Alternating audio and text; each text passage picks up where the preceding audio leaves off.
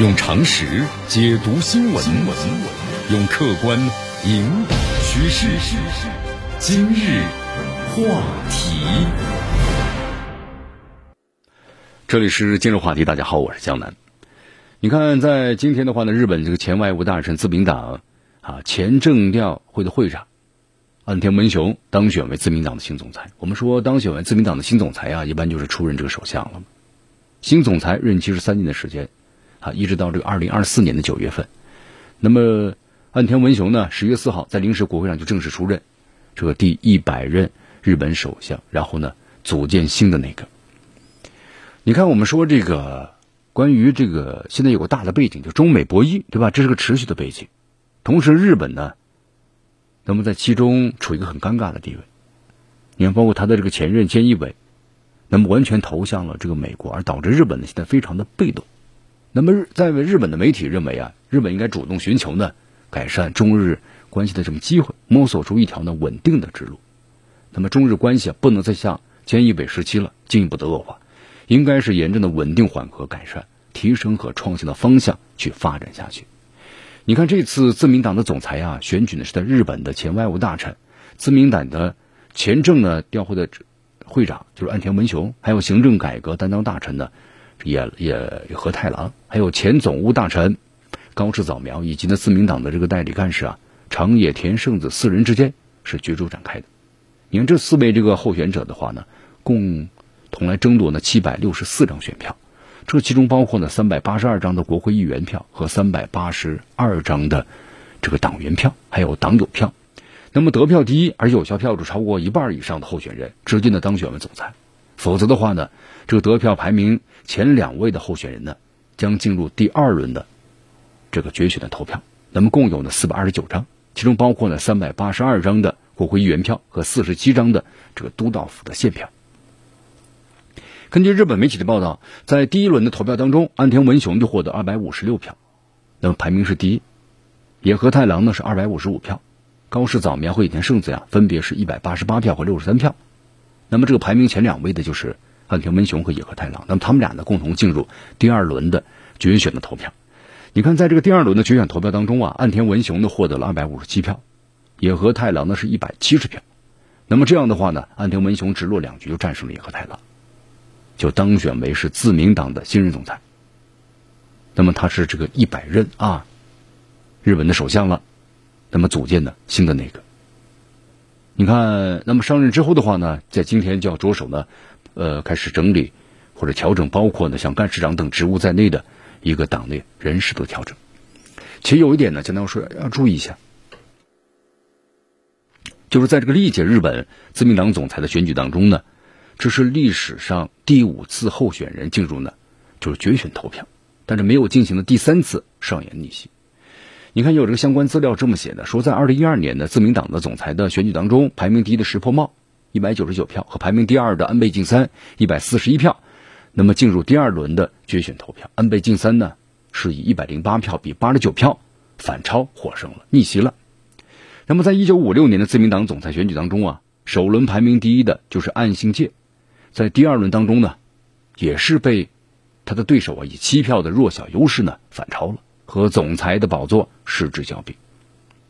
那么，另外还有两次呢，关于这个决选投票啊，都有上演了这个反超的戏码。一九七二年，田中角荣连续两轮的战胜这个福田赳夫，那么成为是第六十四任日本首相。一九六零年，池田勇人呢在连续两轮这个战胜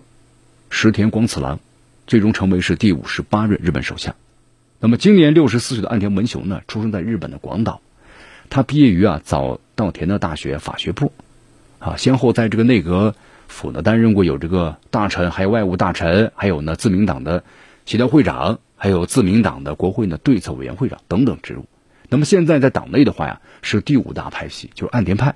啊，有四十六个人，他们这个派系是作为领袖。你看这个竞选期间呢，我们说岸田文雄在对待中国的问题上呢，表现的非常的强硬，涉华的问题。在官方的这个推特账号上呢，还在攻击中国，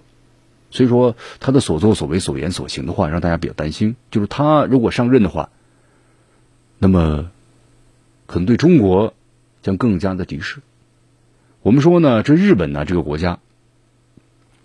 因为有些历史缘故在里头，那么可能在政治上呢是完全也是依附于这个一个依附于这个美国。你看这个在竞选阶段呢，这岸田文雄发表了有什么安保啊、财政啊、能源、社会保障等诸多的措施。啊，但其实我们说，对于日本来说，现在一个恢复经济，然后呢，疫情的防控，这呢才是重头戏。那么，新冠疫情对日本经济啊产生了综合影响，控制疫情的同时，发展经济才硬道理。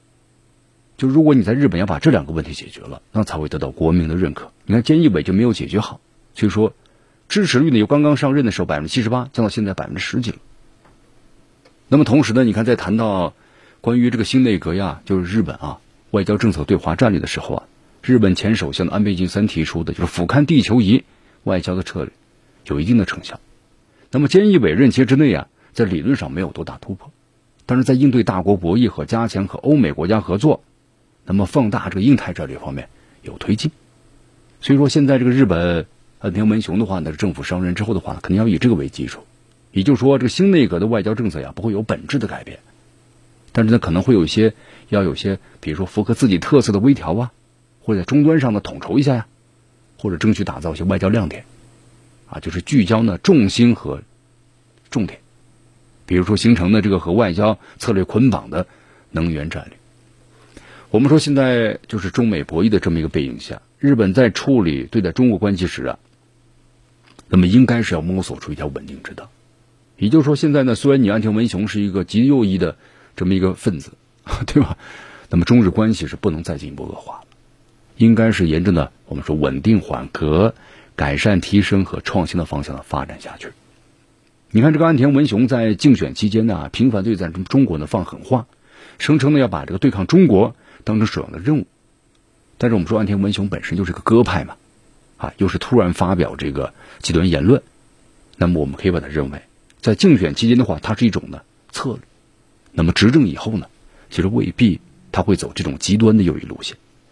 你看，我们说中国呢，从没有反对过日美同盟，但日本应该在日美同盟的框架下，主动寻求呢和中国的关系的改善的机会，这才是你日本想要建立长期政权，那你要有，要做出一些有利于呢中国和日本的两国关系的稳定和发展的事情来。你看，简单看一下日本这个经济新闻的评论，说新冠疫情啊，使日本的连续结束两个内阁。那么在这个过程中，凸显出了日本的危机应对能力，还有数字化都欠缺，这都是日本的弱点。自民党总裁的选举啊，其实也是呢选出日本的新任首相，那么必须是一位呢可以带领日本呢重整旗鼓的领袖。呃，这报道还说呀，那么单是换政权这个封面，暂时可以提升内阁的支持率，但亦呢仅仅就是如此。那么如果抗疫措施和经济复苏没有取得成果，那么自民党呢，还将在这个明年夏季的参议院中啊，要接受呢相应的审判。用常识解读新闻，用客观引导趋势。今日话题。